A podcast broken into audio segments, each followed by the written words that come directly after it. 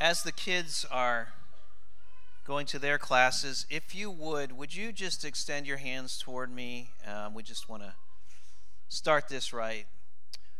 Holy Spirit, we just invite you to come and anoint uh, the things that I'm bringing today, that they would be your words, and that you would fashion and style them to my personality. And um, we pray that uh, nobody in here would get bored, including me. In Jesus' name, amen. All right, let me pull out my uh, slide controller here.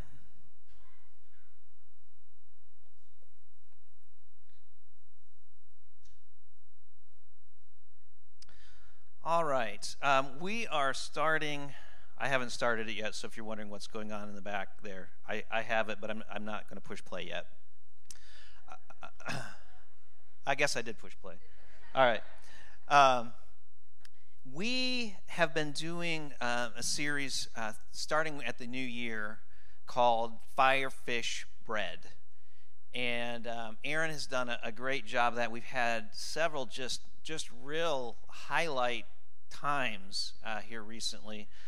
A few weeks ago, um, they did the tables with the bread, and I just heard so many testimonies about how powerful that was. And if you weren't here, basically, we did a 21 day fast and ended it with everybody in here sitting at circular tables and breaking bread together and sharing things with each other. And it was, it was a powerful time of community.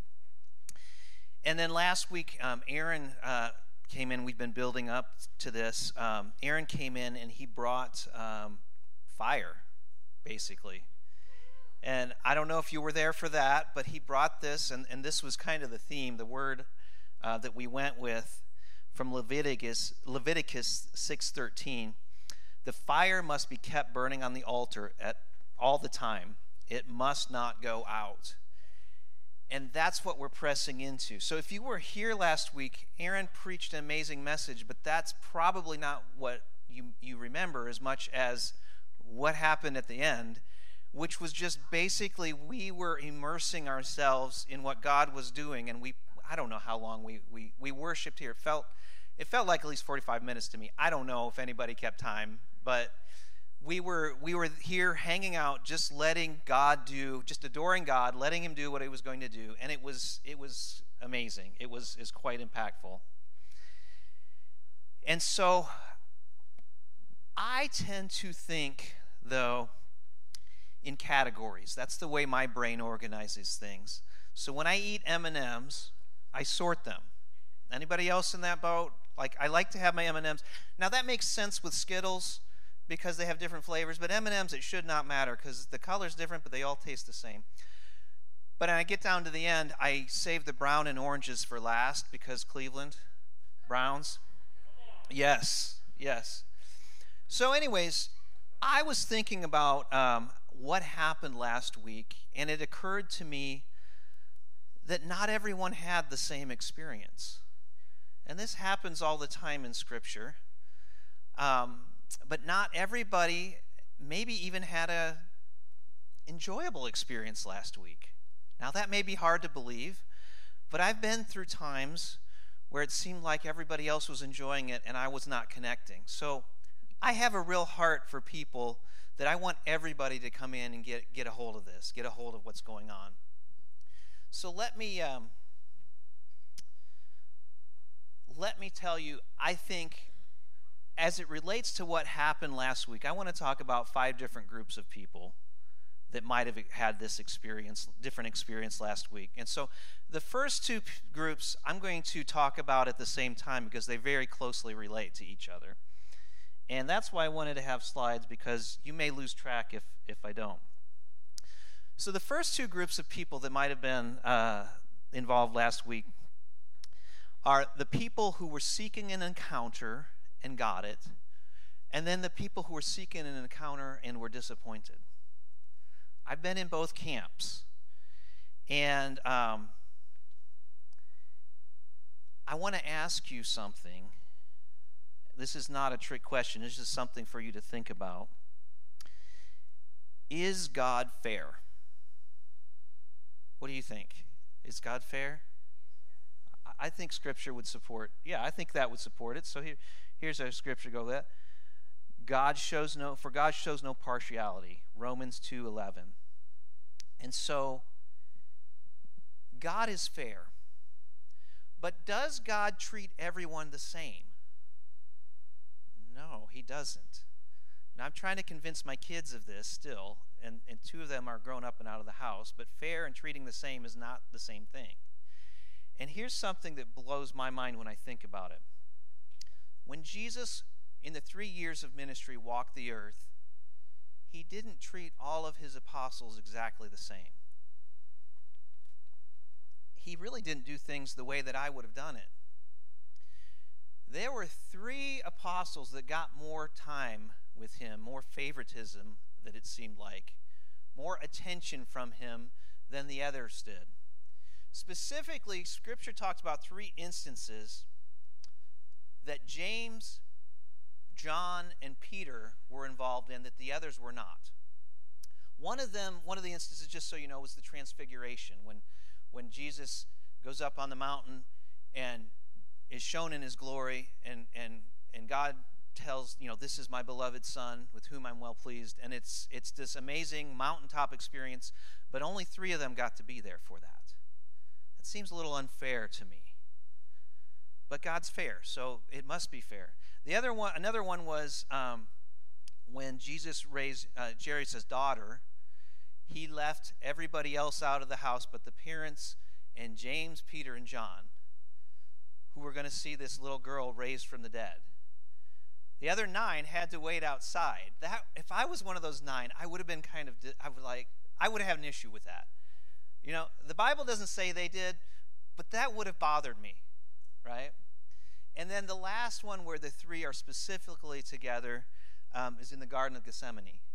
When Jesus is getting ready to pay the, his, the, the sacrifice and he is travailing, and Jesus calls these three guys, James, Peter, and John, to be specifically with him to pray, and they fall asleep. They don't even do a good job of it. And they got this special attention and they don't even do it that well. And I think it's I think it's interesting. Um, if I was doing this on those three instances, and, and the Bible doesn't really specify any other instances where there where there were people singled out like that. I would have said, well, there are 12 apostles. Let's do four in one, four in another, and four in another. That's fair, right? So maybe, you know, Matthew and Thomas and Judas and Bartholomew could come to one of them so that that would be fair. That's not how Jesus thought, and Jesus didn't seem to care that that, that was going to be an issue. He did, it didn't seem to bother him that some of them would be there. And then I think about one of the apostles named Andrew. This might be the hardest one for me to swallow. This is in John 1 40 through 42. It says, one of the two who heard John speak, that's talking about John the Baptist. So, so Andrew was, was a, a follower of, of uh, John the Baptist before he followed Jesus. And followed Jesus was Andrew, Simon Peter's brother. He first found his own brother Simon and said to him, We have found the Messiah, which means Christ. He brought him to Jesus. Jesus looked at him and said, You are Simon, the son of John. You shall be called Cephas, which means Peter, which means rock. Okay? Now, here's the problem I have with that. Every, almost, most of the time you see Andrew in Scripture, it says Peter's brother. When you see Peter in Scripture, it never says Andrew's brother. I think Andrew got ripped off there. He was he met him first. Like he got to know Jesus first, and he just brought Peter and to, to Jesus, and Jesus singles Peter out. I would have felt pretty ripped off if I was in that situation. If you're honest, you probably would have too. Now, it doesn't say, all I can tell from what Scripture is that it worked out. It all worked out in the end. But I want to ask you, how can this work? If some people get some things and others don't, how could that work? Well, I would say one of the things that happened after Jesus left, after, after he was crucified and resurrected, was that everybody started sharing with each other. And so the ones that spent time with him more gave what they got. They didn't hold it to themselves. They didn't say, we're just the special people. They gave what they had. So I want to say if you got something last week, recognize there may be people that didn't get the same level you did. Share. Share that's that is how we come and make this so that so that God is fair. We are part of the instruments of that. The other thing is try to be thankful for where you are. There were nine guys standing outside when the little girl was raised from the dead, and there were millions of people that weren't even nearby. I mean, they, they got to be there, they got to be close. They heard the firsthand accounts and the stories.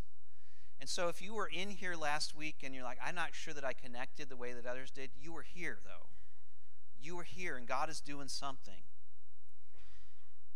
And um,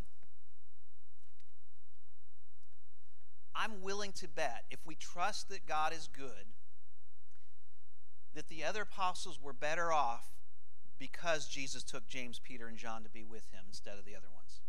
I would say that probably Matthew and Bartholomew, if they could see the big picture, would know that it would be best if James, Peter, and John go with Jesus. Now, in that moment, it might be hard to believe, but I don't think they're looking back from eternity right now and thinking, dang, why did, why did we not get to spend time with Jesus then? I think they're probably sitting with Jesus and saying, yeah, that was actually the right thing to do. I didn't necessarily like it at the time, but that was actually the right thing to do because we grew, because you, you poured into them, and it was something that we needed for later on. And so, those who might have been here last week and are like, I'm not feeling it. I don't know why I'd even want to stick around for an extra 45 minutes. Holy Spirit's manifesting in me in a spirit of boredom. For those of you who are, are in that situation, I do want to say recognize that God is doing something. Even if you're not feeling it at that time, even if you're, you're feeling like everybody else is getting this.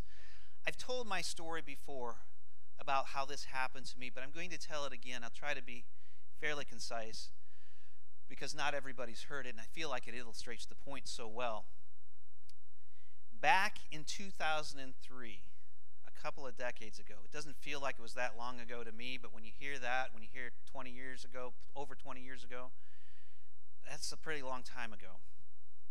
I was getting exposed to Holy Spirit actually doing stuff and a group of us wanted to go on a, an international ministry trip with an organization called Global Awakening, run by Randy Clark, who was instrumental in the Toronto revival. So we picked a trip to go to Brazil, and we were there with all kinds of anticipation. We're hearing stories of people getting healed, but not just people getting healed, people getting touched, maybe falling to the floor, maybe shaking, having some encounter with God, going home and all of a sudden they have this healing ministry that they didn't have when they started. And we're telling these stories. And remember, this is 20 years ago. I, I didn't always have this gray hair. I earned it, but I didn't have as much then. And we're excited. We're thinking, oh my gosh, we're going to go. Something amazing is going to happen. We're going to come back, and, and it's just going to be like blow up revival in Ohio, and we're going to put Ohio on the map. And so we go there and, you know, we're praying for people and we're actually seeing some healings. It took me a while to even believe that when people said they were healed that I prayed for, that they really were because it was it just it went past my intellect. I could not fathom that all I did was was pray a prayer and God actually healed them, but it happened over and over again. Well, we got to this point where we were speaking to some leaders uh, of one of the churches, and this guy named Bill Johnson was there. And I had not, I'd heard a little bit of him beforehand. He had just like, just a few months before written his first book called When Heaven Invades Earth. And um, this guy, I've never seen, I'd never seen anything like, like him. He's telling a story about when he was really first experiencing Holy Spirit. And he was laying in bed one night, and it was like Holy Spirit started taking control of his body and started shaking uncontrollably. And this, he's like, this is something I've been praying for to encounter the Holy Spirit like this. But then at the same time, he had these images pop through his head of what if this happens when I'm out in the grocery store? What if this happens when I'm speaking? What if I lose control? And and he had the, the, the initial thought, you know, what do I what would I do then? And Jesus he felt Jesus spoke to, speak to him and he said, Would you take me? Would you would you trade your dignity for me? Would that be worth it? And at that point he just said, I will trade anything you want, just give me more of you. Whatever you want. And if you follow his ministry, you know that he's just gone after more. Well, when he told me that story, I had this thought pop in my head. And you know how you have a thought initially and you're like, oh, that's God. And then you look back later and you think, was that God for sure? I really felt like it was then, but then it got hard. Well, I had this thought that came in my head that I felt like God was saying to me, Josh, would you follow me? Would you continue to follow me if you didn't have an experience like that? Would you still follow me? Well, what do you say when God asks you a question like that? Of course, God, I'll follow you. I said it, and I, I felt good about it, and I forgot it. And then we went and prayed for people, and like I would lay hands on people, and they'd start falling down, and it's, blowing my mind and, and, and shaking and all of this stuff. And this is if this is too much for you, hey, don't worry. It's it's just get the find the points in this that you can go home with. Okay. But so, anyways, we do this. It's an amazing experience. And then later, I think it was that night, might have been another night. Um, Randy has Randy Clark has one he calls an impartation service. And that's just for the team who was there. And we were a small team for what he normally does. We were like maybe 20, 25 people. And basically, they have people tell stories of what happened when they had hands laid on them, the Holy Spirit was imparted to them, and you know they started shaking, they started falling down, whatever, and they had this amazing encounter with God, and they were never the same afterwards, and they had maybe some kind of ministry or something like that. So, you know, there's 20, 25 of us standing up, and we're all standing there, and Bill Johnson's there, and Randy Clark, and Danny Silk's there, and several other people that, that I am now familiar with. And they're, you know, like we're excited. They're laying hands on people, and I, like there's this tiny little young woman there that they lay hands on, and like she backpedals, flying back, knocks over several rows of chairs. I'm like, whoa, what's going on here? And my friend Brian is in front of me, and um, I'm like, if this happens to Brian, I know it's legit because Brian is like the rock of Gibraltar. If he is, he is not going to fall over unless it's God. So he, um, I can't remember which one laid hands on him. They lay hands on him, and he turns around and he has the weirdest look on his face, looks back at me, and falls over. I'm like, oh man, this is real. So there's my other friend, Chad, is standing next to me, and we're standing there. We're excited about this. Randy comes up, lays hand on me, nothing. Bill comes up, lays hand on me, nothing. Other people, Tom Jones, there was one of their ministry guys, Danny Silk, different people. I'm the, the longer I'm there, the more irritated I'm getting. My friend Eddie's up front and he's like shaking on the floor, this weird shake, and I'm like, nothing. When everything's said and done, everybody's on the floor but me and my friend Chad. I'm so glad Chad was standing too, because if it was just me, that would have been really hard to handle. And I'm standing there and I'm like, I am heartbroken. I'm like, why did everybody else get something here and I didn't? Am I broken? I came in, I thought I had good motives. I thought I was as clean as I could be. What is going on here, God? And so we're riding the bus because we're ministering that night. I'm not in the mood to pray for people that night. I am not feeling like it. And so as I'm riding the bus there, God goes, Well, you said it'd be okay. I'm like, Oh, dang. I forgot about that. So I started talking to my friend Eddie, who was flopping around. I'm trying to make peace with it. And I'm like, So what happened? He's like, Oh, not much. I just started shaking, but uh, God didn't talk to me. And I'm like, I'm jealous of you because you fell down, but you're jealous of what I got because he was speaking to me the whole time. And what happens is we will overlook what God is doing because we're expecting Him to move in a certain way that we see Him doing in other people. We have to take what He gives us and run with that. Now, I'll tell you, you think I would learn that lesson, but it's been over 20 years now, and this is a battle I still fight. Here's, a, here's something I wrote on my laptop. This was in 2019. So this was just a few years ago, a lot closer to this time than, than 20, or 2003. Aaron and Nicole and Angie and I went to um, Upper Room Dallas, and it just so happened that Josh and Lydia were there at the same time we hung out a little bit. So uh, Peter Lewis was speaking, and like a similar thing, like it's a holy moment, and I'm feeling nothing. I'm looking around, people are in tears, things are happening. I'm like, God, this is really getting old. This is really getting old. This is what I wrote. I wrote down, as I sit in a room full of people manifesting Jesus, I can start to feel discontented, but then I let him remind me that I agreed to this. If he doesn't teach me in the way he teaches others, I will still follow him. I don't understand why this is for me, but I don't want to let go of it if he has it for me. Just when you think heaven is evading earth, you find out he has invaded. I'm going to write a book eventually called When Heaven Evades Earth.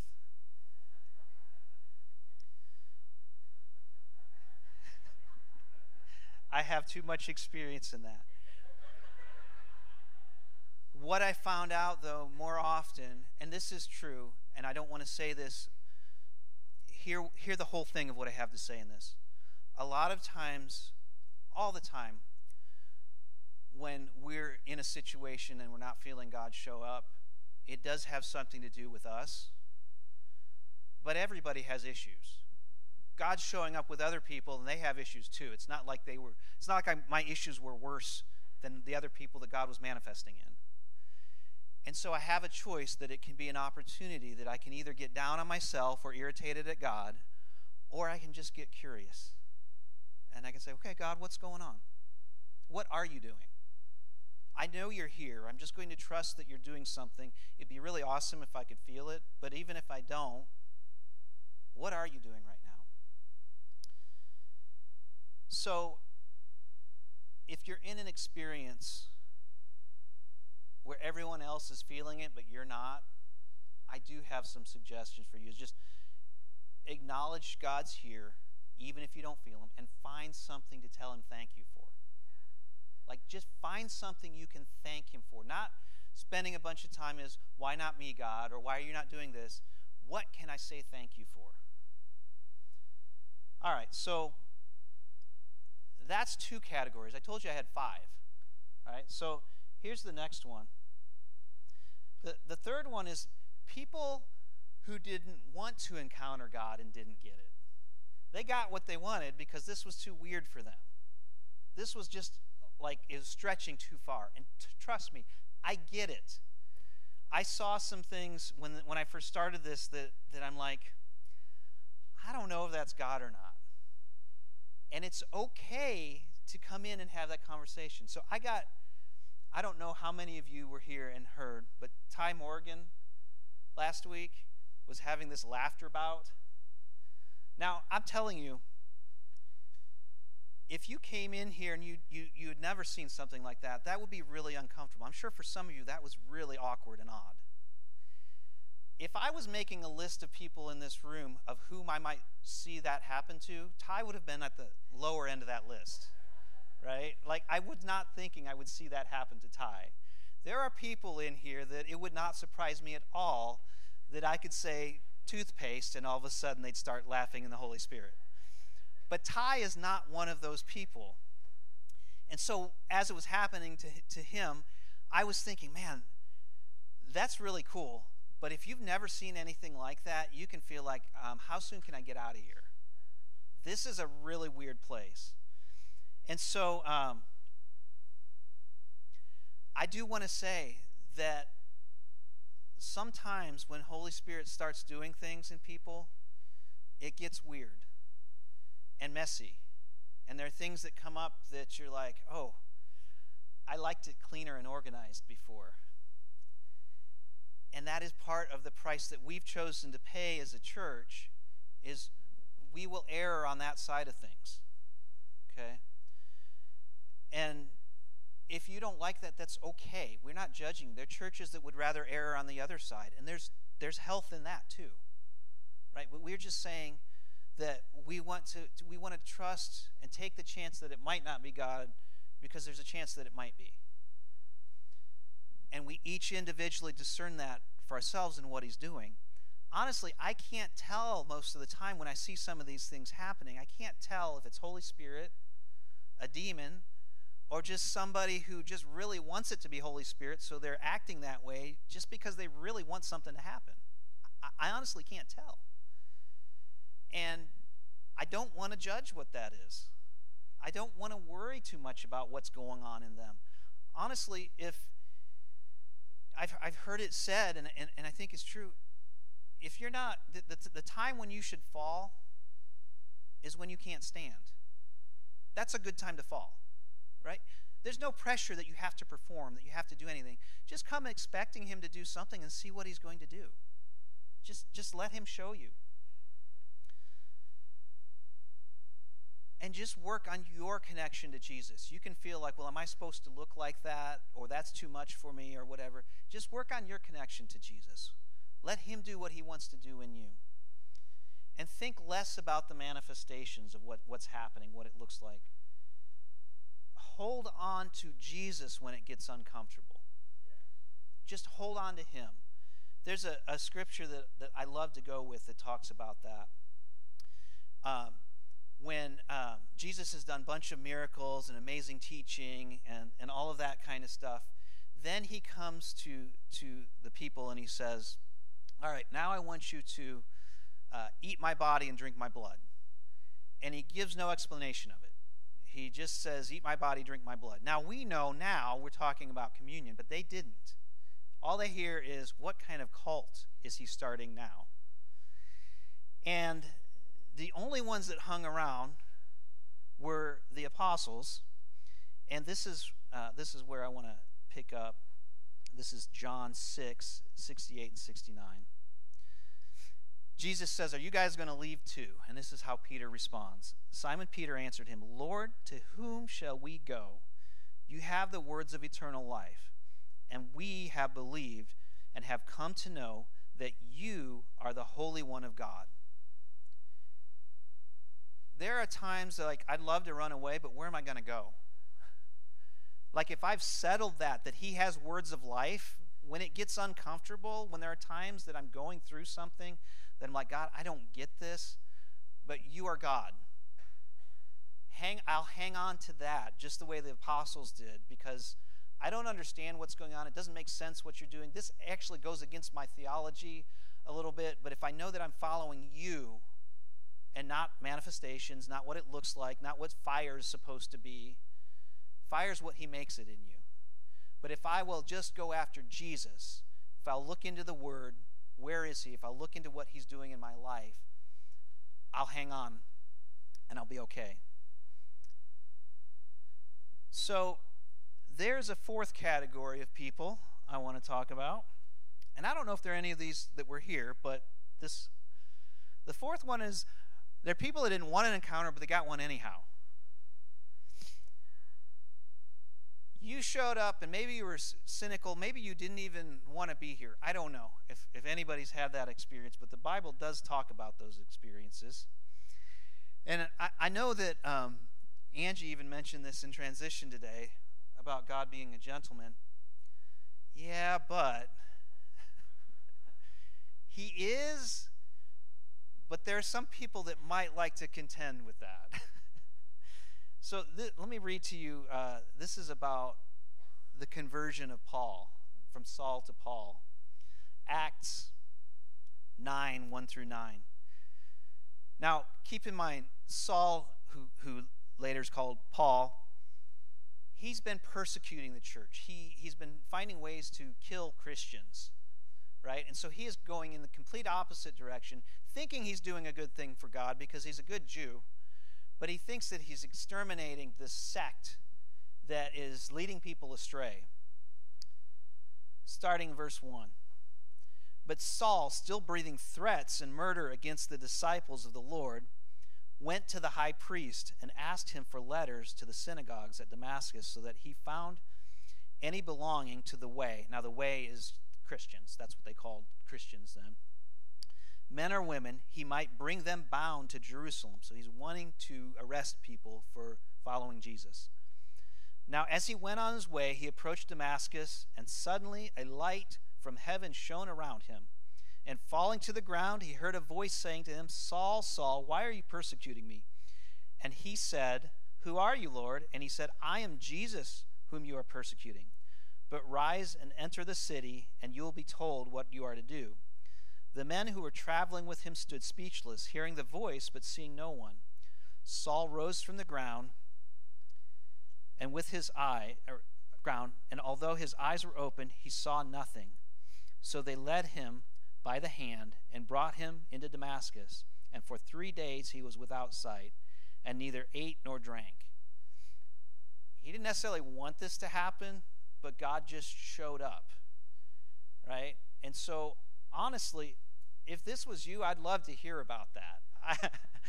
I, I would love, and, and maybe it didn't happen last week or, or, or before that, but there may have been times where you felt like, you know, God was just saying, This is the way it is, son. You, you're just going to do this. And um, a recommendation that I have is I don't recommend fighting it. If, if God is doing something in you and you didn't ask for it, it's God. I mean, good luck on that fight. And the second recommendation that I would say is just hold on for dear life. Humble yourself. Humble yourself. Hold on for dear life and let Him go now, there is one other group that you're probably scratching your head and wondering okay, ones that wanted it and got it, wanted it didn't get it, ones that didn't want it and got it, and the ones that didn't want it and didn't get it. What's the last one? Well, the last group is the people who weren't here. Right? There is something always happening, and I don't know, the week, uh, I don't know how many of you were here when they did the bread with the tables and, and they, they had that special group. I heard people rave about how amazing it was, how connecting it was. Well, I was teaching three hours north at my parents' church that Sunday, and I was not here for that. And I don't know what you guys were doing because Jesus was there. So I don't know what you guys were probably faking it here or something. No, um, I, I I recognize. Wow, I did miss something because I wasn't here you know, that, was that time of connecting. And so there will be people. In fact, Aaron and Nicole are out co- conquering volleyball today, so they're missing hearing the glory of me speaking here live. Pray for them. Pray for them that God will redeem that. But there is some precedence in Scripture for what you do when people just aren't there to be a part of it. You know, Paul wasn't there for any of Jesus' three years of ministry, and it still worked out okay for him. Now, I know he got martyred in the end, so you're like, did it really? Yes, it did really work out okay. It really did. There's um, a scripture that I want to I want to mention. Um, this happened. This is a story about David and the Amalekites.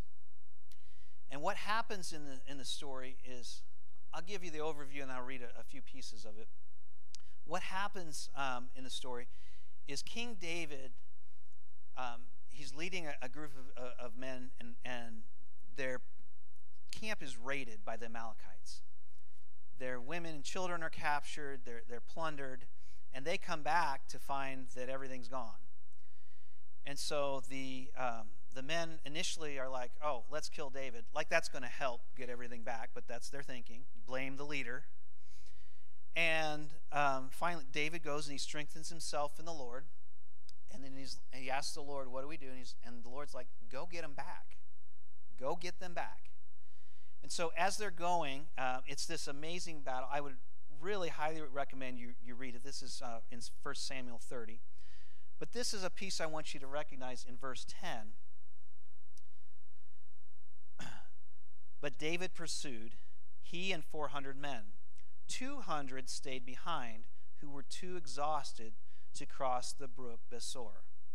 So there were 400 that went with David to go get everything back, and 200 were just too exhausted. Now, the scripture's not critical of them. They, they had come to their limit. So they weren't there for what was going to happen.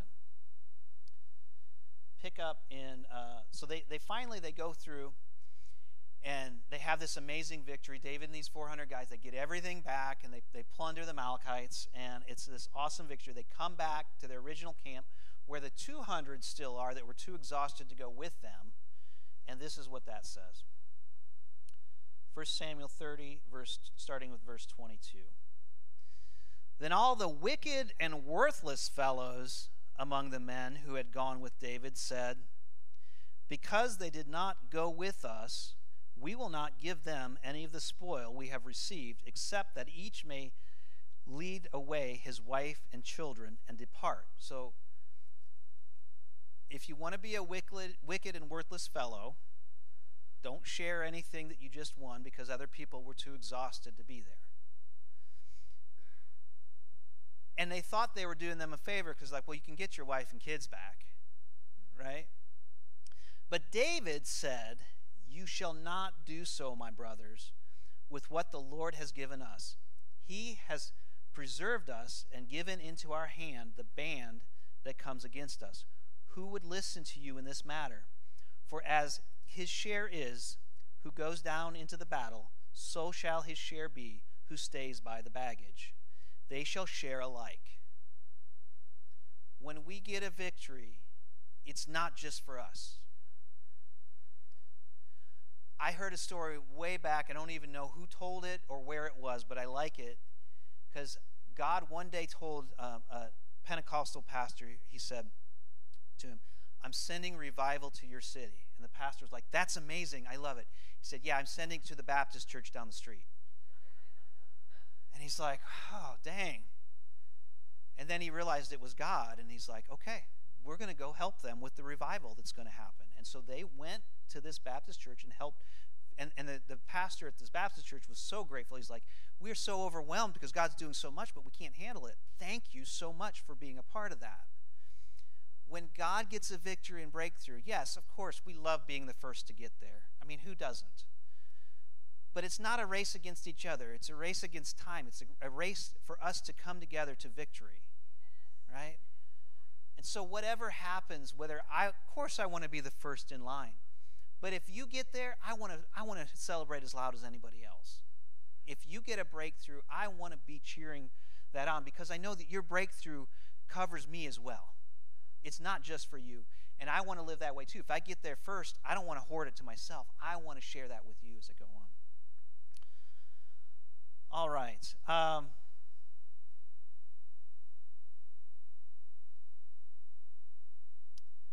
so I'm going to give you a few final tips that will kind of help you with this to kind of wrap everything up with a nice little bow here.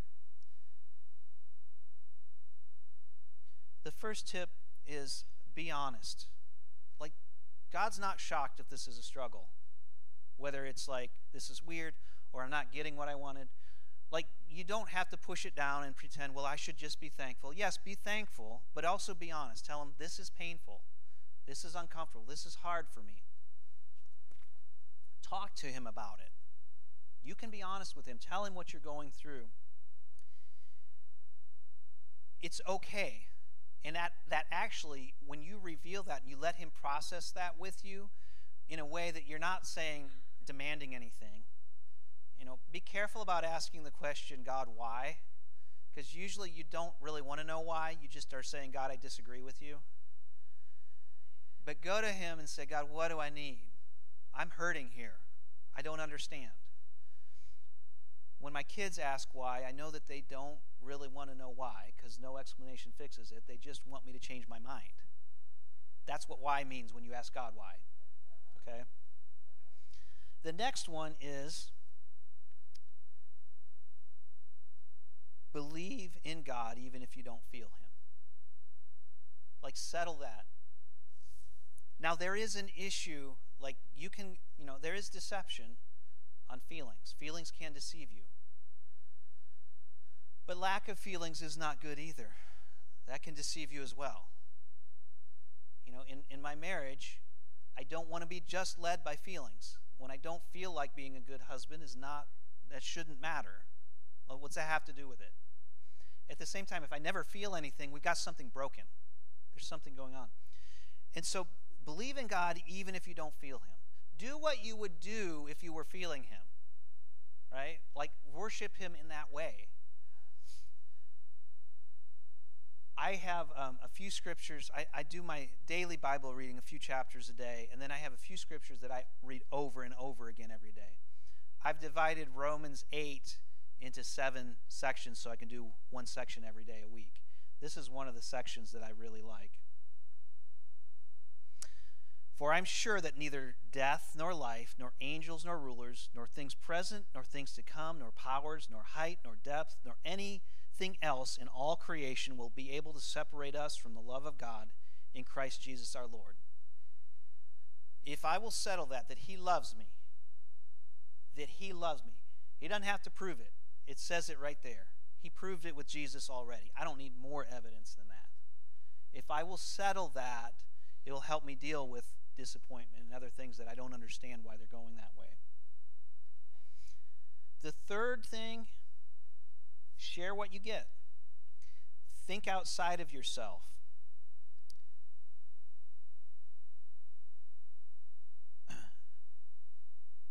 what we get in here should translate out here. I don't think it's a coincidence that Steve uh, Bowen had the uh, Valentine's bags for us to hand out after we are having all of these wonderful things because it created opportunities for us to reach out and share with other people out of the overflow of what God's pouring into us. I don't know about um, about you guys, but um, I had some pretty amazing experiences this week, and I think is directly connected. More on that in a second. The fourth thing is don't judge your connection to God by a one time experience. If you really got something out of it, that's great, but it better not stop there. If you didn't feel anything, that it doesn't mean that you don't have a relationship with God.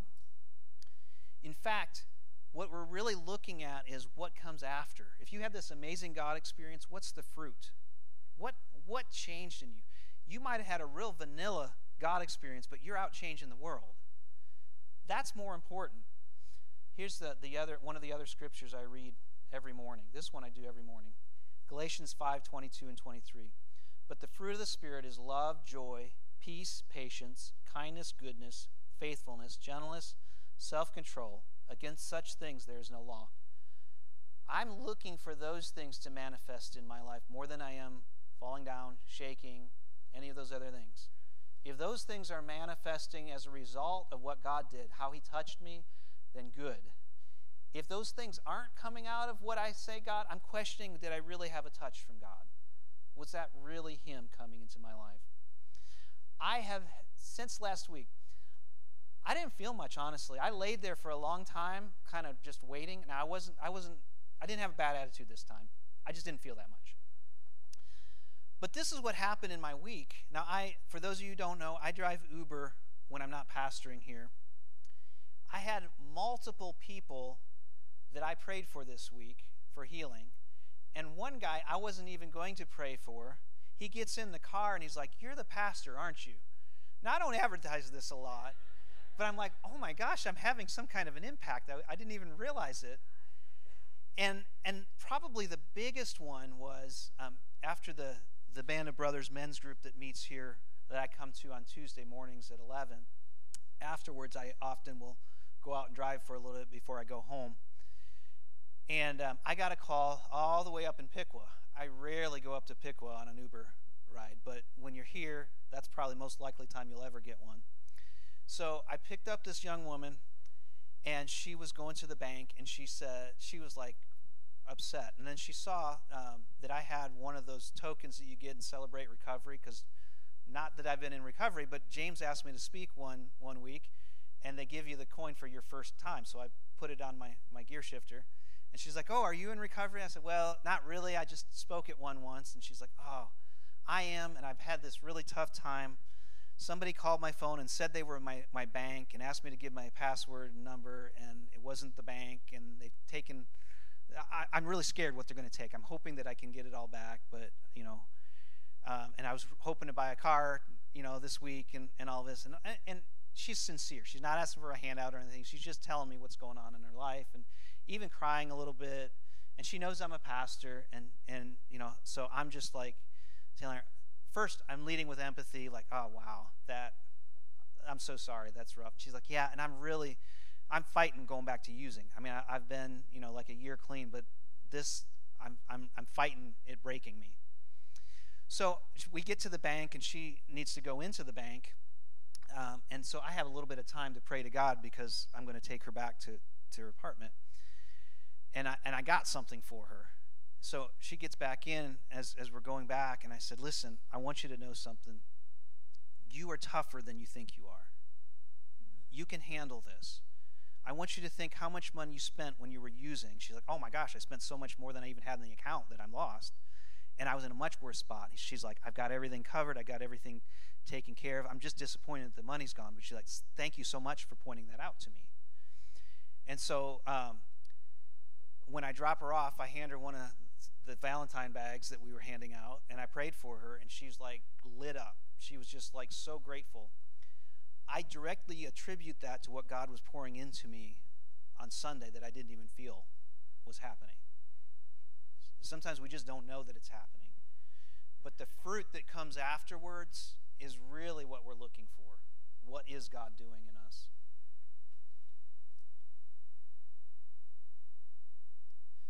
The last one then is let go of what isn't happening and grab onto what is happening.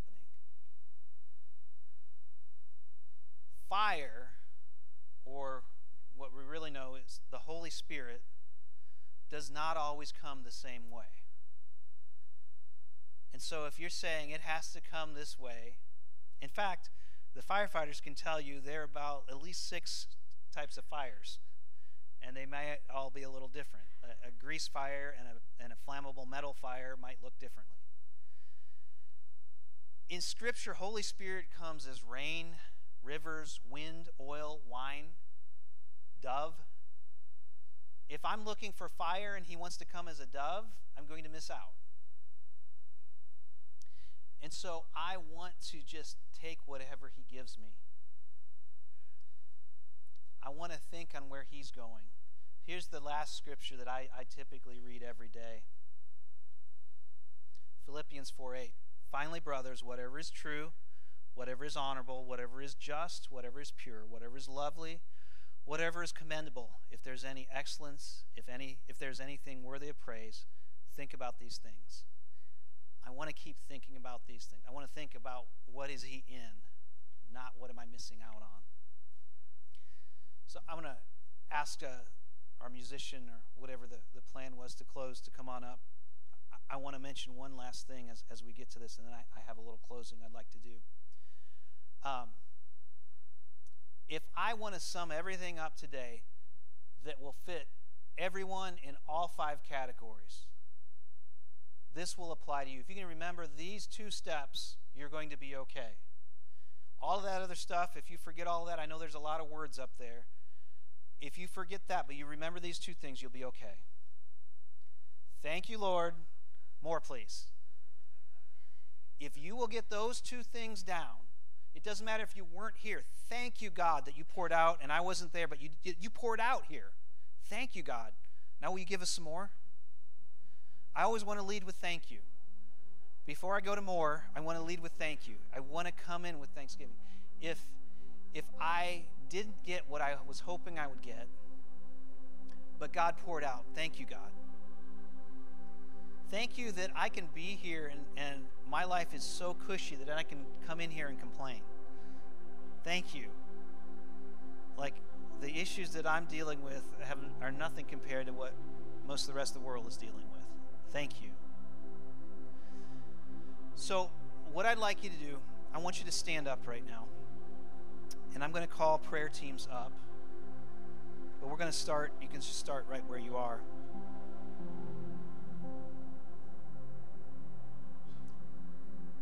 Put your hands out in front of you like you're going to get a present, you're going to get something. Now, it's okay to ask Him for something, but just take whatever gift He gives you. If if if you're asking for an SUV and He gives you a Corvette, that'll be all right. It'll be okay. He knows what you need. And I want you to start by thinking, God, what am I already thankful for? What are the things that I am so blessed and thank you for? If you're watching at home, you can do this at the same time. There's nobody that, that can't find something to be thankful for. There's always somebody who's worse off than you are. So think about God, what what is it that I'm thankful for? I'm here. I can walk in. I'm in a, a, a country that still has more rights than most of the world. Have a group of believers around me. I have family. I have friends.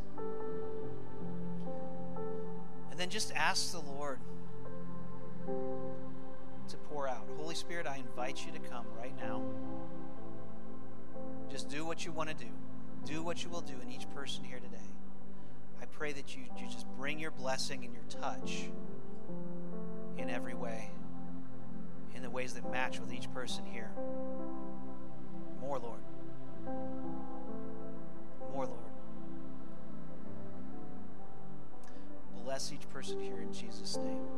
Amen if if there is something about pursuing the Lord that he he loves. And so I would invite you to come up and receive prayer from our prayer team, even if you're just wanting a, a new touch from him. The way that I typically am, if there's an altar call for a black, pregnant, left handed woman, I'll probably respond to that altar call because I want God to give me something, right? I, I don't want to miss out. So, like when Aaron calls people to come up to the front, typically I will. So I want to invite you to do that is just come and receive. There are people here who trained to pray for people and they want to bless you this morning. If you have a specific need, if you don't know Jesus, if you have not given your life to him, they'll help you. They'll lead you into that and, and how to do that. If you have a physical ailment or a life problem that you just need some prayer for, they would be happy to do that with you. Or if you would just like somebody to give you an, a word of encouragement from God, they can do that up here too. So I bless everyone in here. Uh, feel free to come up if, if you'd like to receive, receive some prayer. Otherwise, have a great afternoon. Go out and bless the world around you.